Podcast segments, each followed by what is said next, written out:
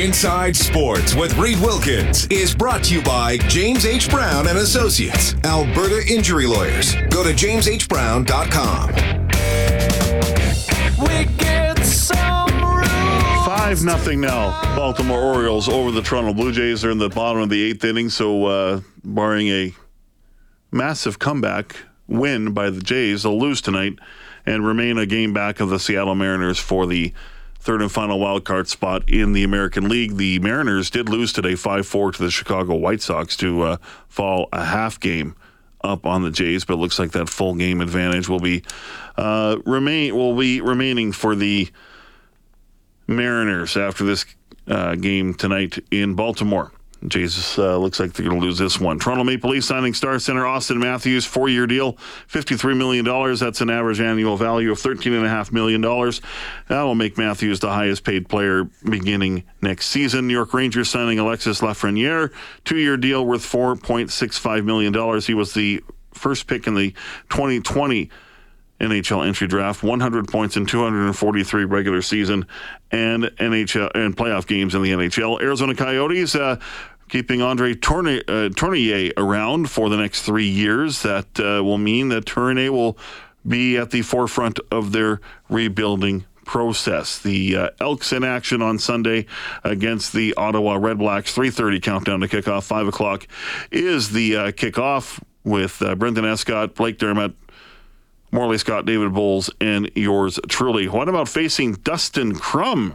Head coach Chris Jones. You know, you look at him, and guy. That's what I told the defense today. I'm like, uh, that guy. You know, he runs extremely well. He, uh, if you watch the Winnipeg game, he scrambled in the Winnipeg game, and you know nobody was even close to him. I mean, he's uh, constantly on the move. He can, uh, and he throws, you know, much better than what people give him credit for doesn't shy away from contact either. No, no. Look at the play down on the goal line when they hit him, and he just hops right up and goes on. He's a lot like Mike Reilly was.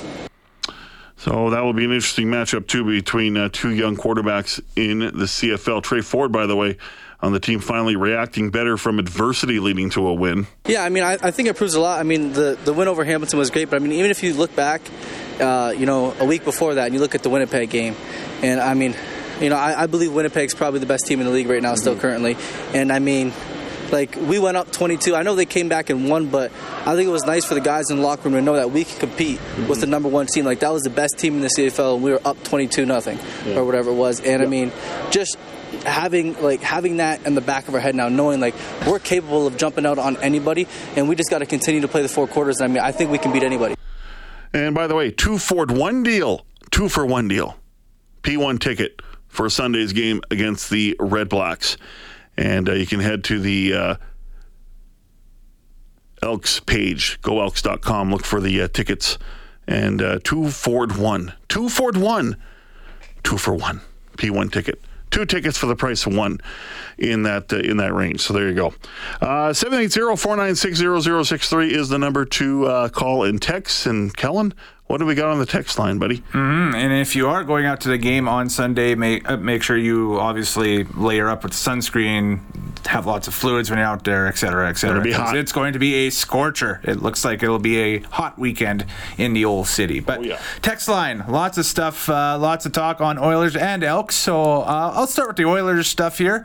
Uh, James reflecting on a lot of texters texting in. About a quarter of my texts that have come in tonight are on this one person, and we can get into it a little bit here. James simply just states sign Gagner at 750 to 800k, referring to Sam Gagner. Dave well, Campbell. Yes, of course, of course, and this has been talked about almost every offseason. It seems like since Sam Gagner left the uh, Oilers or was traded away in the uh, what 2020 uh, trade deadline to the Detroit Red Wings. So. I think the PTO is what's going to have to happen if it's going to happen. And that's not a guarantee that Gagner is going to be uh, offered a PTO. Brandon Sutter is the only one that uh, is coming to camp with a PTO. We'll see what happens. I mean, I would love the story with Sam Gagner. Of course, he can finish his career as an Oiler. But uh, it's funny how this has played out because when Gagner was traded, every, not everyone, but there was a lot of elation. And I was one that said, I don't want Gagner traded because I think there's there's some value there. then he comes back home and he's uh, a different kind of player at that point, not as offensive, but more of a role player, and he fit the bill well. But, uh, you know, if he comes back, that'd be great. But at this point, I don't know. Mm-hmm. And now flipping the script over to the Elks here, we've got Professor Eric texting again and says, "Hello, Dave. Great job filling in on Inside Sports as always. Thank Look you. forward to the Double E game this weekend. I think if the team wins against Ottawa on Sunday, they'll be right back in the playoff mix."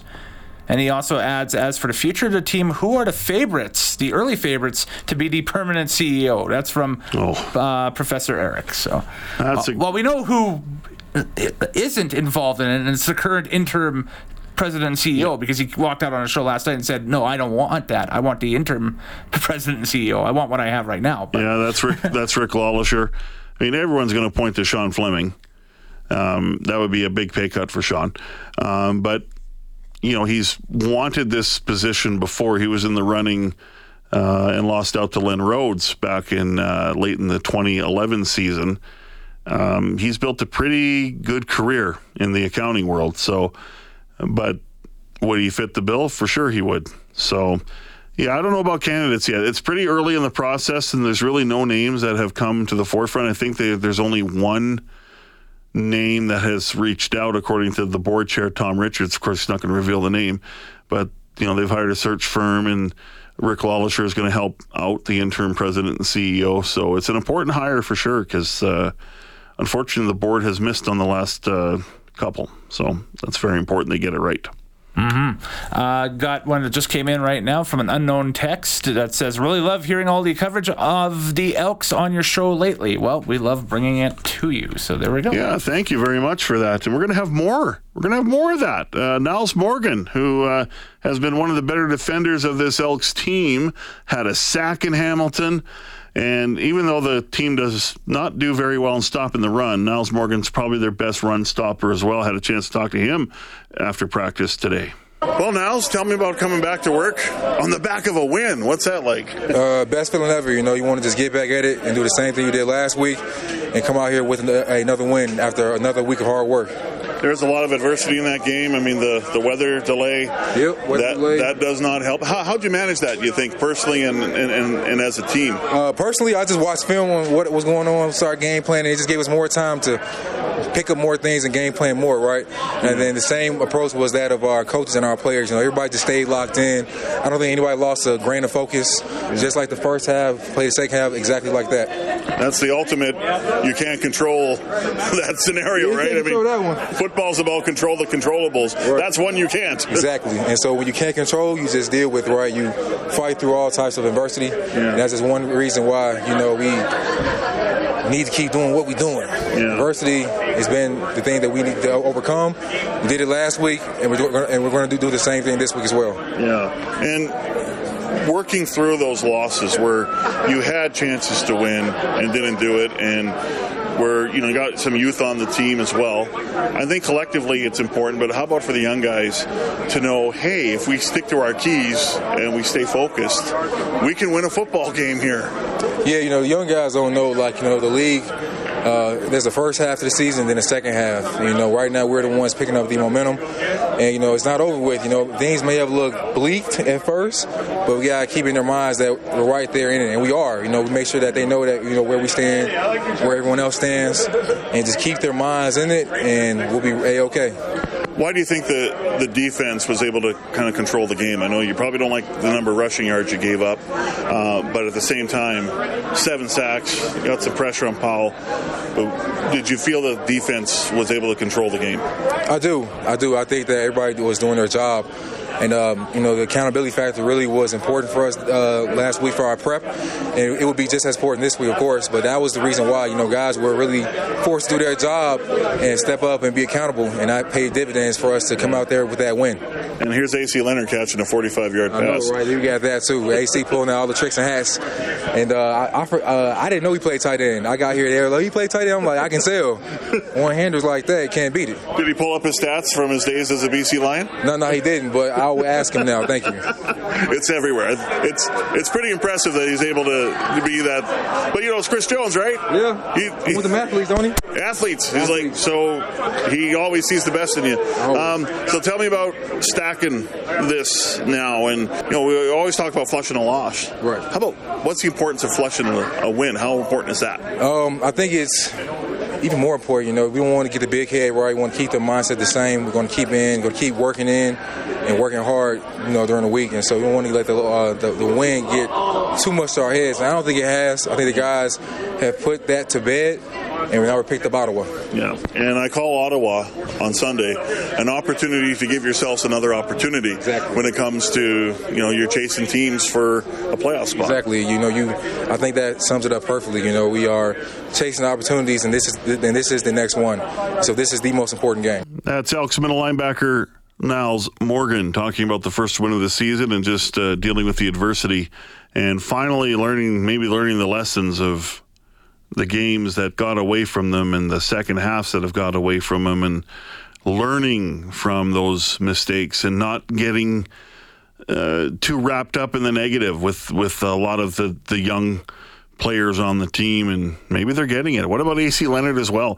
Uh, he was their second leading receiver with that 45 yard uh, gadget play. Uh, Taylor Cornelius on the second and short, uh, faking the uh, sneak, and then uh, with a little lob toss. And yeah, Leonard Leonard has like 200 and like it's about 280 yards receiving, two touchdowns in his receiving career. He's over 300 now.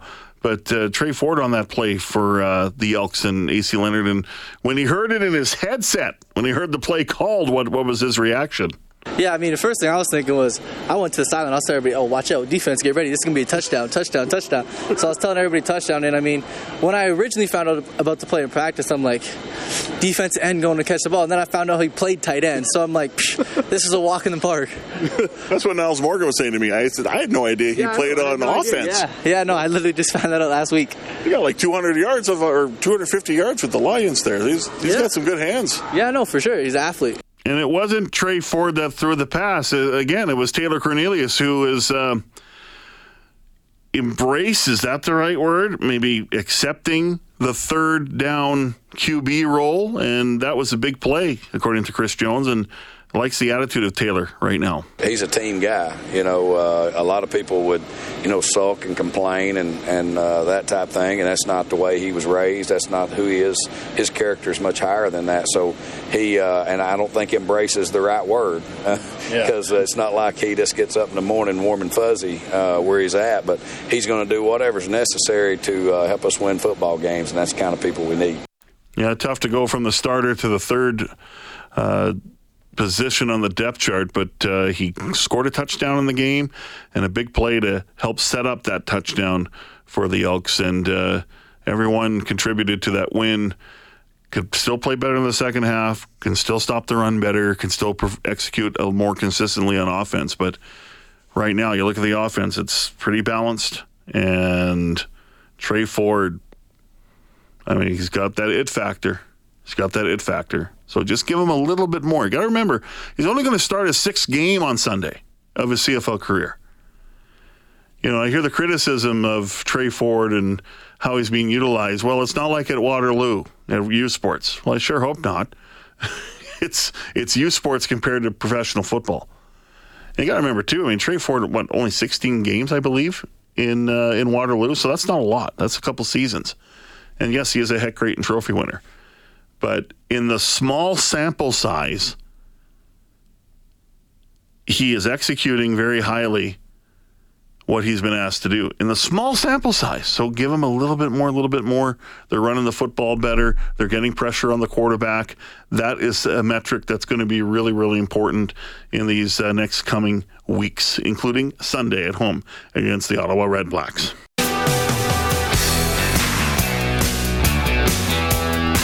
Inside Sports with Reed Wilkins is brought to you by James H. Brown and Associates, Alberta Injury Lawyers, the heavy hitters of injury law. I was listening to my radio late last night when I heard a knock on my door. I went to the window and I peeked outside. It was a girl about five foot four. She said she saw my name on the wall. So she thought she'd give me a try.